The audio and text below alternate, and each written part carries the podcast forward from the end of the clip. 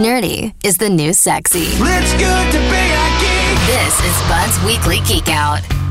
Well, hey, hello. Good morning, Webmeister Bud. What are we geeking out on, dude? Fisher Price, that company which makes myriad educational toys for babies, toddlers, and preschoolers. I have strong memories of playing with the Little People airliner at my grandparents' place. Do you guys have any Fisher Price memories like that? Dude, I had the airliner. So did I. Yeah. Nice. I loved that plane, man. all those little people. Oh. The little the little bald guy. I remember the little bald guy. absolutely. I know. They all ended up bald guys in my house. when I was a kid, we made a we made a gingerbread house one time, and we took one of the bald uh, Fisher Price guys and covered him in icing, and he was a snowman. Amazing. Oh, that's so perfect. Brilliant. Yeah. Well, over the years, because the internet is bored and has MS Paint, a number of fake parody mock ups of would be Fisher Price products have gained viral attention and real rage. Uh, case in point, the 2016 Fisher Price Happy Hour playset with the kid sized plastic bar, stools, and beer bottles so your toddler can run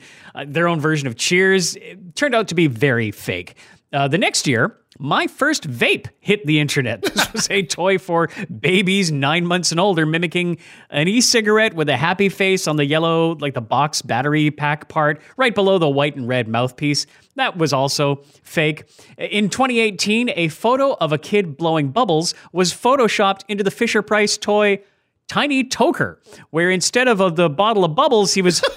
I, you know what? I'm not going to spell that out for you, but surprise, surprise, fake. I love them. We had a couple years respite, but in the wake of the global pandemic and a complete shift in the way we grown-ups work, the Fisher Price My Home Office set hit the internet and parents everywhere exploded once again. This set was to come with a pretend laptop, a wooden phone, a headset mic, and a takeout coffee cup.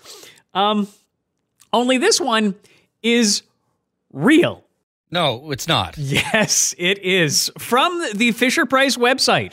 Better grab a latte to go. That report is due this morning, and there's a call with the dog across the street after nap time.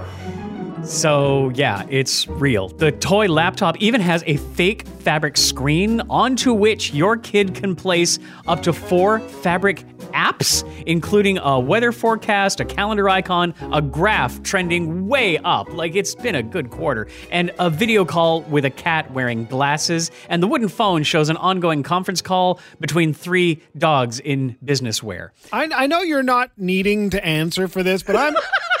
Why is this so offensive? Like, I get my first vape. That that might be a little offensive. Um, you can get home kitchens, you can get home everything. Yeah. And it's funny that a parent would be angry at this and yell at the kid, like, put that away. Right now, don't pretend to be me. Use your iPad and watch a show. I think the thing is that I honestly think it's not a bad idea, but the the the rage that has sort of been built up because of all these actually fake products made parents think that this was also maybe a fake product. I'm a big fan of the website snopes.com, which has for 27 glorious years been one of the go-to resources for fact-checking rumors on the internet. That is where I found all these fake Fisher Price products and where the My Home Office set is proven as real.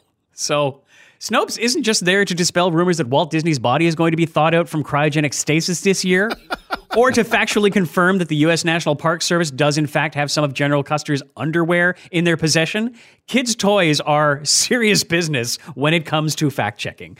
So you can read more about and see photos of the Fisher Price My Home Office set at thezone.fm slash geekout. Thanks so much, bud. Thanks, bud. Bye! Bud's Weekly Geek Out. Sometimes you know it's good to be a geek. Listen every Wednesday on the Morning Zone for more news from the world of techie type stuff.